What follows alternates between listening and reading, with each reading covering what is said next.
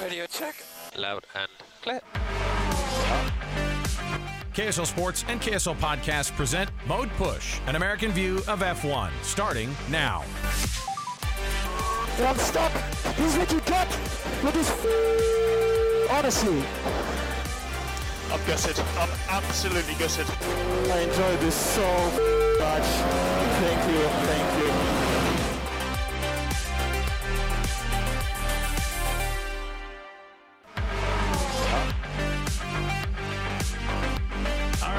Everybody, welcome on in. It's another edition of Mode Push, an American view of F1. It is our podcast we love to do for you every week here during the race season. Formula One getting more and more intense, but you already have a champion crowned. Max Verstappen over the weekend crowned your champion in an unceremonious way by just finding himself six little points. That's all he needed to win the world championship. He did it in the sprint race, and uh, there you go.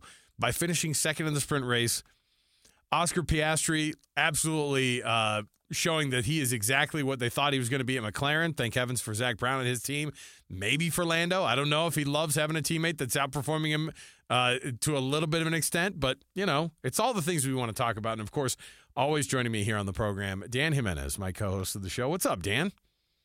Uh, just recovering from a crazy race weekend. There's so much to talk about. it was wild, but credit where credit is due to Max on his third championship, and of course he had to weird, win it in a weird way.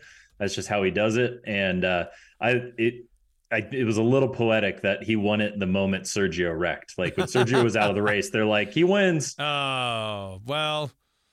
And you know what? For once, that uh, the crash wasn't caused by Checo, so I thought that was nice. It wasn't. I, I Yeah. mean, like it would have been, it would have been fortuitous. It would have been very poetic for the rest of the season if Checo would have put it into the wall and taken out three or four other people. But instead, he was uh, the collateral damage in a in a crash, and a bad weekend, of course, for him. But uh, Max Verstappen is your world champion. Let's just start there. What does a three-time world champion mean in the world of F1? Like, where does that put Max? Knowing that he still has probably his best racing ahead of him, even still. Uh, he's already top five all time, I think, uh, and he's just so young that he's on pace to be the best all time. You know, the the win count that he has, I think he's approaching Sebastian Vettel's total win count, which is crazy for how long Sebastian was dominant. Like Max, for as young as he is, uh, I mean, he's on a trajectory that that uh, will put him at the very top. But you think about Lewis's seven championships, and I was it Schumacher that had seven championships as well. Um, yes, yeah. and so, you know, Max has got four more to go to tie those guys and five more to go to to beat the record. That's I think puts into perspective how impressive those runs were from Michael Schumacher and Lewis Hamilton. But I mean, undoubtedly, you know, top five all time, but on track to be number one. Better than Alain Prost. Better than Sebastian Vettel. What about Vettel? He's got he's a four timer, also with Red Bull. Uh, yeah, yeah. Well, I mean, again, we gotta we gotta talk through it. I think I had looked up a stat, or I'd seen a stat that how many had won three in a row, and I think there's maybe only four others that had won three in a in row. In a row, yeah, I guess. So. Yeah, and and Vettel was one of those. They won four, I think, in a row with him. Yeah. Uh, Senna is another three-time champ, and obviously uh, gone way before uh, his time. Obviously, uh, but but but when you talk about top three or four, people always say Schumacher, Hamilton, Senna. Um, periodically, you'll hear like a Niki Lauda, or you know, people throw in the Juan Manuel Fangio, you know, side of things because Yeah. you're like, yeah, he was the first and best, like real, you know, champion uh, in the early, early, early, early days of F1. Uh, I don't know, maybe Sir Jackie Stewart, somebody along those lines. But really, the top three or four names are always Schumacher, Hamilton, Senna, and I would I would imagine that Max Verstappen, it would be hard to leave him off once he. I mean, I I, I don't know. I, I don't know how many you've got. There's so much that has to go into winning a championship too. You have to have you have to be a great racer, but you also have to have like an extremely good car. And Mhm. In the cases of like because George Russell would he be a champion if he was in the Red Bull this year and Max was in the Mercedes this year? I don't I mean who's to say no? I don't I don't know. That's the interesting thing about this ra- eh, about this sport is um with all the guys who win the championships there are guys in there that they go, remember when that guy won a championship? That was wild. You know, like I can't believe uh, David Coulthard won a won a championship, or you know, Jensen Dam- Button yeah, out Damon, of nowhere in Damon, 2009. Damon yeah. Hill gets a gets a uh, you know world championship, and then it's a one off, and they're and they're out. And most of the time, it has to deal with the fact that their car just suddenly gets eclipsed in uh, in technical in the technical side of things. I don't know when that's going to stop for Red Bull, but people seem to be getting at least a little bit closer. That's that's for me something in the sport that signals uh, a next the next few years are going to be really really good racing. I think. Yeah, uh, Max said it in this post race, but he had to push that whole race to stay in front of the McLarens. And I think there was an analysis that I think from like lap 19 onwards, so the last call it six two thirds of the race, um, McLaren actually outpaced uh, Max. Wow. So they had fast they had a faster race pace. Now there was the you know the fact that they were having to pit every 18 laps mandated by Pirelli, which we could get into all that. But that I think took away some of Red Bull's advantage. Where I think Max really shines is just longevity, like how he how long he uh, he can get performance out of the tires for. And Pirelli kind of took that away when they said you got to pit after 18 laps, and so it was just push, push, push for 18 laps in a row. And when it's straight up like that, the McLaren seems to be faster than even the Red Bull, which is pretty crazy um to to see and you know we'll see when we go into austin if that holds i doubt we'll have the same tire issues and in the tire restrictions like we had in qatar but uh they are definitely getting closer On a scale of one to Russia, how bad is this race? Uh, the the one that they had in in in Qatar over the weekend because I know that Max clinched there, but I don't look. I mean, there were so many issues. The tire mandates, what happened there, drivers getting absolutely sick with how much they have to stop, how hot the whole thing was. This was a disaster from a organizer's perspective. What went wrong with this race? Yeah. So the the Losail circuit, it, it was originally designed to be a MotoGP um, racetrack. And so it has a very different kind of layout than a lot of the tracks that we go to. It's just super high speed flowing. There just isn't a rest. You're like constantly under lateral G load. It feels like there's just one stretch along the front, along the pit straight, and then everything else is just constant turning. Um, so they did a they resurfaced the track this year before this race and they put on a low grip surface, um, which is something new that I don't think we've seen at any other track. Um, and they also changed the curbs. So the the curbing that is on the exit of all the corners, which is meant to be used as a way to kind of uh, give the driver a feel of where they are exiting the corner and kind of a place to aim for. It's also used as the out of bounds.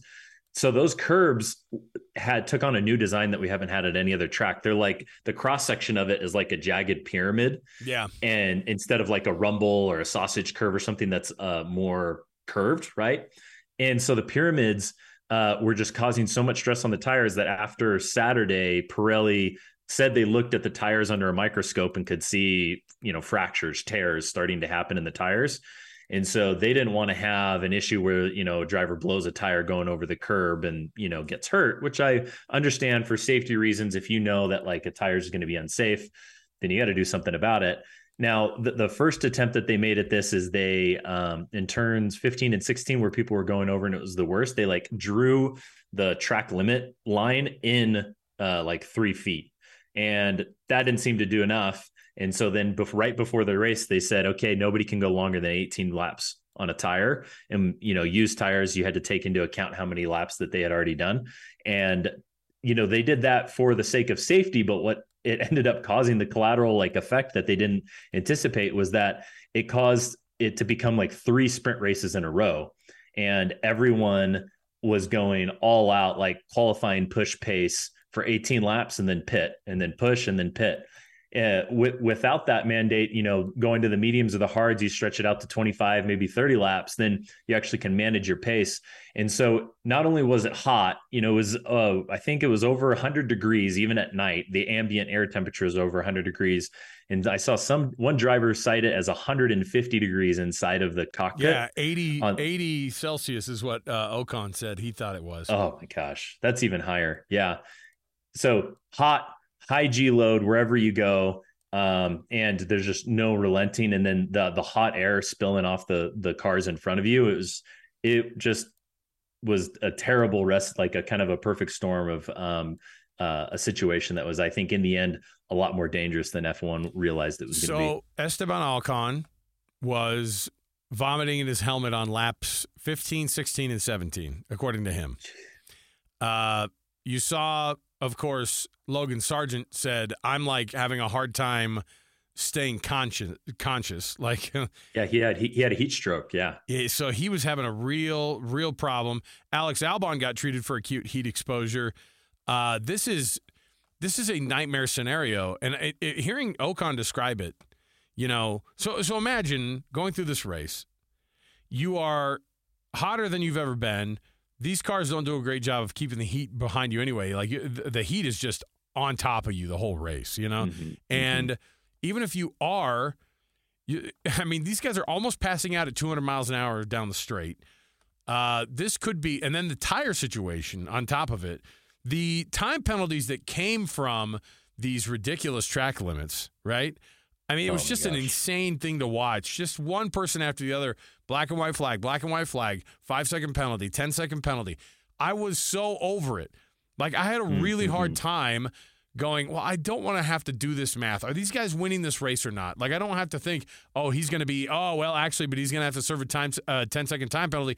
I, this was a disaster of a race. Despite that, Max wins. You have another you have another double podium finish for uh, McLaren. These guys are on pace right now. I saw I saw actually a really cool. Uh, I thought, ooh, Dan would appreciate this because it was like, hey, here's what their points are right now. Here's where they would be if they kind of averaged out from the rest of the season what their point totals have been. Here's where they end up if they average the last six races. And McLaren will run down both Mercedes and Ferrari, and of course hmm. Aston Martin. They would end up finishing second in the constructors' title if they're able to keep this pace that they've had over the last six races. If they if they're able to keep the last two races, obviously, if, if they're the ones finishing right behind Max the rest of the way, they'll they'll run away with the second place finish. But what an insane year considering that nobody had them everybody was just massively disappointed by by McLaren. I'm like I love Oscar Piastri what he's brought to the sport and I think Lando Norris is one of the better drivers and he's being pushed. I, they couldn't have asked for uh, a better situation for them to come into a fast car right now with uh, McLaren. Yeah, that they're probably the best driver pairing. Like if you're going to start a team today, those two together is I think the best pairing in in Formula 1 right now. And uh yeah, they're just so incredibly fast. It's uh it's going to be really fun to see and like the difference between finishing 5th and 2nd in the constructor standings is like tens of millions of dollars. So is meaningful money. It might be the difference between like being profitable on the year or not.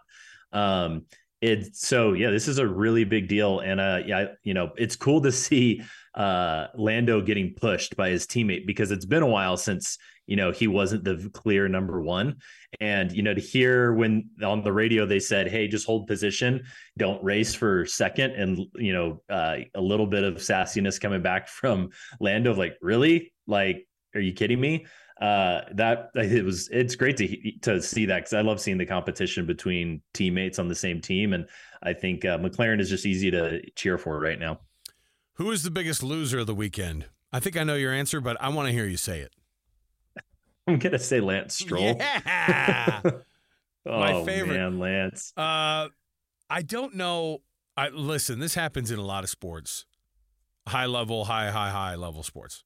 But F1's unique in the sense that you have the person that's. I mean, the top, the pinnacle of the racing world is an F1 seat, right? And so to have that, but interestingly enough, in other sports, the top, top, top elite of the most elite uh, are there on like it's a meritocracy, right? I mean, they have to absolutely earn that yeah spot. for- There's Yeah. always the question with Lance of whether or not he deserves it, and he kind of has proven over the last, you know, 12 races that he doesn't deserve a seat. It seems like, but then it goes even further this week, shoving his trainer.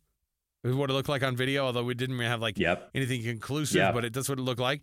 Uh, the after race interview that he had with Sky Sports when they were like, "Tell us what happened," and he's just cussing into it, and they're going, "Apologies for the language." I always love that from the Brits, and and him just looking like an absolute giant silver spoon baby out there on mm-hmm. the on the racetrack. Like I cannot imagine this will last much longer for Lance Stroll. He does not he does not seem like he's one good enough for the sport, or two seem like that he even enjoys it. And then he even has to come out today and say what a joke of a race that was. But but he's the joke of the racer. Like all these other guys, come on. Like I don't know. I don't know if of all the guys who don't deserve a seat, you think about like your Liam Lawsons or your or your uh your Logan Sargeant's, where people are like, yeah, they're, they're still too pretty young for this. I don't know if they're ready for it. This guy might lose his seat. Lance Stroll might be the least deserving guy right now on the grid. Yeah, you know, you see in other sports where some, you know, of the pros kind of you we witness them falling out of love with the sport that they're in.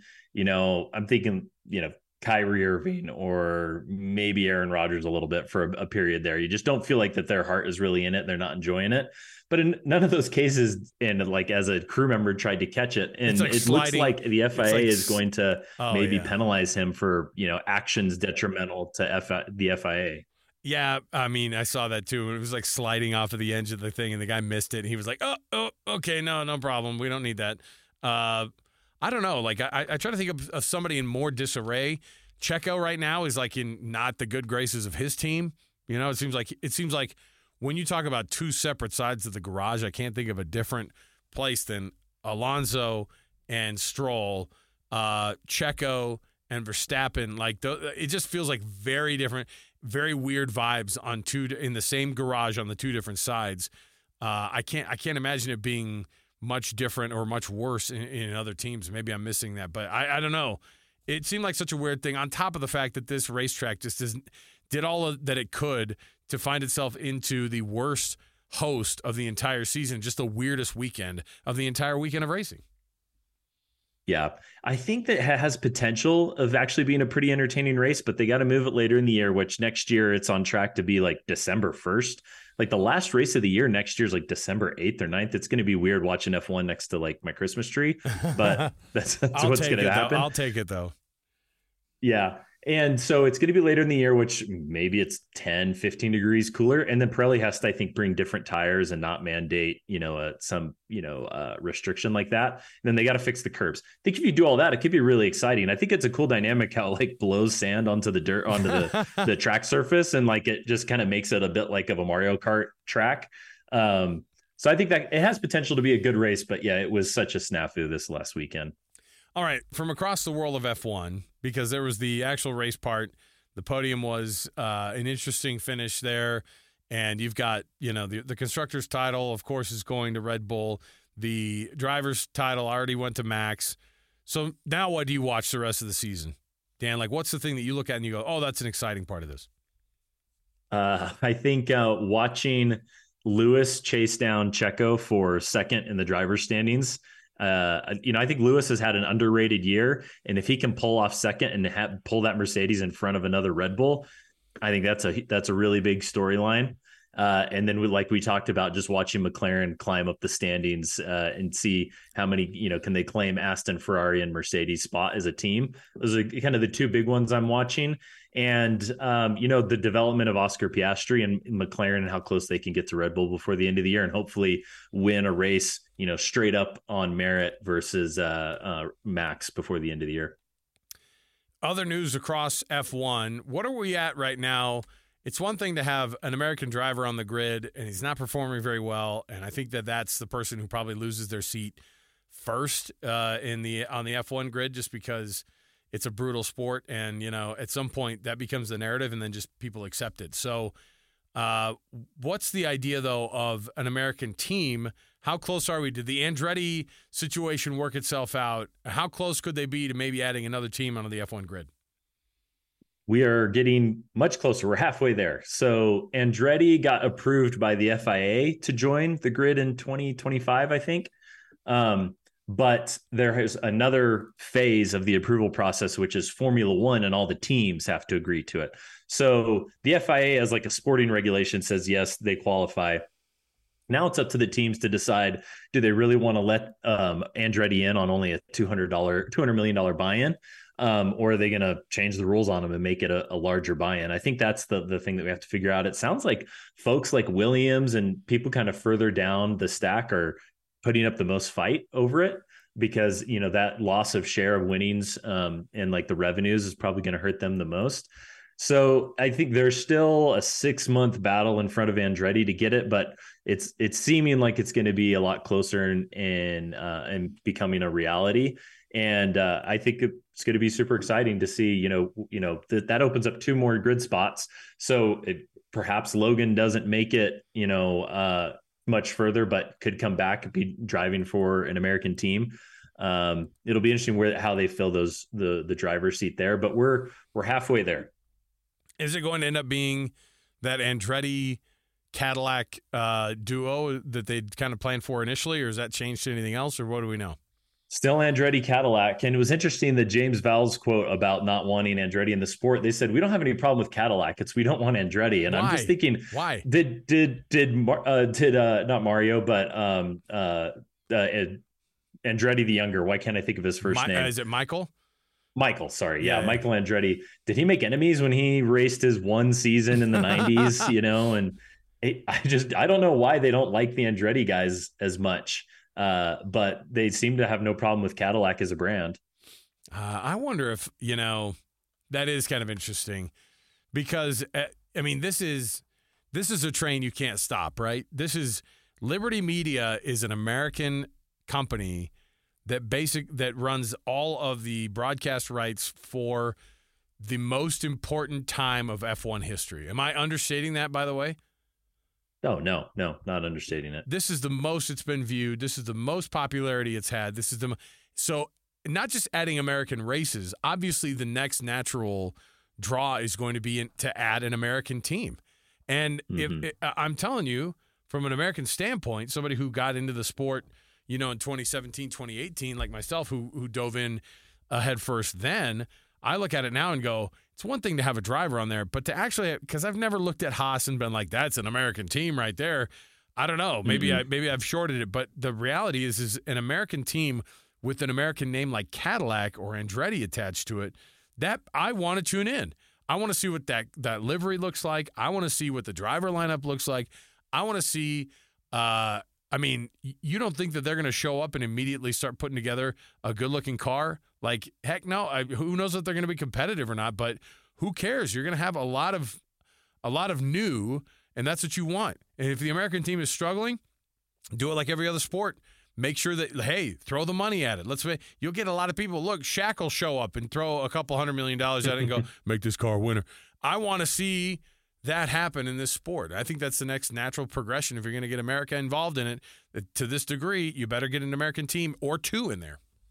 Yeah, I agree that Haas doesn't really feel like America's team. They're they've got you know the uh, German or Austrian team principal. They've got you know European drivers. They've got an Italian engine with you know in Ferrari. It's yeah they're based in Charlotte, but they don't feel like America's team. Like they're not the Cowboys, Right. and I think we all want the Cowboys uh, to some degree. And Andretti, Cadillac, just super strong, you know, uh, American brand name. So uh, yeah, I think it's in everybody's interest. I, I, I- think the only holdup is renegotiating the buy-in of two hundred million dollars. Interesting article I read today that um, Mercedes published their financials. Mercedes AMG. Mm-hmm. Um, they in 2022, their top line revenue was close to 500 million, and their operating profit um, was around a 100 million. So you take the you know general multiple for a business like that, 10 to 15 times your operating profit. They're about a billion and a half, is what I would guess. Mercedes AMG is um Petronas is is uh worth.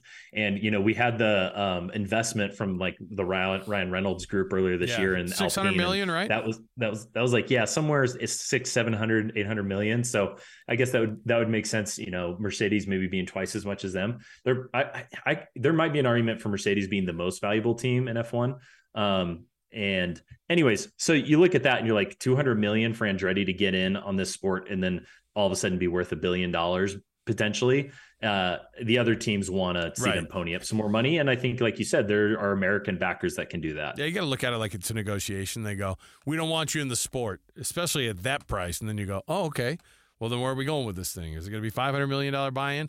Obviously, when you ask a, uh, uh, you know, a team to just basically get into the sport and then start spending a ton of money, and maybe, I mean, but what you're also talking about is, is like, I mean, maybe it's not totally like this, but if they end up making around 100 million if you're Mercedes, you're spending 500 and you make 600. Like that's pretty thin though still, right? Like in the end it looks like that's a lot of that's a lot of like having to work your tail off to, you know, uh see in some cases probably a return in the negative, especially if you're not in the in that in that uh you know in that list of of teams that's any good. If you're at the bottom, you get less wind tunnel time or or whatever it is, you get uh, you know, or you get more wind tunnel time, but you you just you get, have less to operate with. I mean, these guys are it's it's going to be hard. So Yeah. I get it. They're trying to they're trying to carve out their own, and I get that Williams doesn't want to share some uh, some profits with another you know lowly American team coming in. But I mean, look at it from the good of the sport. You have to look at it like this is the most eyeballs and the most operating budget we've ever had to work with, and it's all thanks to uh, you know Liberty Media and let's get those Amer- I'll I'll take the I'll I'll take the uh, credit for it. All these American viewers like myself who finally getting involved, uh, you're welcome. I'm like, I mean, I haven't bought a Mercedes AMG shirt yet, but you know, uh, maybe I will. yeah, that uh, that that Mercedes AMG article. This is the first time I've ever heard of a race team actually making money. Like I think, like it, racing is just a way to turn someone's personal wealth into heat, brake dust, and entropy. Like that's like the business model. Like you don't make money; you do it because of an ego, um, or because there's you're a huge, you know. Fortune 100 conglomerate that just like Right. wants to see your name on the side of a car, Right. but We- nobody makes money doing this. Right. They, they talk about the money like it's important to, to be in the top of this. And there's like, we would be doing this on the weekends anyway. We would lose money on Yeah. this stuff anyway, just because it's cool. Uh, all right. Well, uh, looking forward to the next races. What do we have coming up? What do we have to look forward to? Please tell me that we will not have a repeat of whatever happened, uh, the vomit comments that were there in uh, in the F1 race over the weekend in Los, in Losail. Uh, I think we have five super solid races. We've got um, USGP in Austin, Mexico, Brazil, all known quantities. I love Brazil. That's one of my favorite uh, races each year. And then we've got the, I guess the the third U.S. race in um, Las Vegas. That's the wild card, and then Abu Dhabi to finish out. So I think four races that we know kind of what to expect, and then the um, Las Vegas GP, which who really knows. I haven't really ruled out yet. Still not going. Uh, to- I, I'm seeing more promotional, like, hey, buy tickets. Like, I, I, got think one that this there's- week. I got one this week. Single day tickets now available, and I just am like, they are going to get to the point where they go, "Hey, look, we didn't sell enough of these twenty five hundred dollar ones. We'll give you one for three hundred bucks." That's what I'm waiting for. Yeah, yep. If that happens, we're going. Yeah, never- if, if they just do a last minute crash, I think we just play chicken and then the week of make a decision. Get in the Tacoma, and we'll haul our butts down there. It'll be there. it'll be it'll be absolutely uh, epic. All right. Dan Jimenez, as usual, my co-host here on uh, Mo- on Mode Push. Tell your friends that you listen to an American-driven uh, podcast about F1, and it's really weird, but you know what? We have a good time doing it. So, Dan, don't throw up in your uh, in your helmet this week, man. I'll try not to. Okay. For Dan Jimenez, Alex Kirry, we'll be back again next week. Uh, and just look, download the podcast wherever fine podcasts are found. We'd love to get a review from you as well. Throw a five star rating on there. Throw a review about how uh, sexy Dan's voice is, whatever you want it to be. We'll Oh, see you boy. next time, everybody.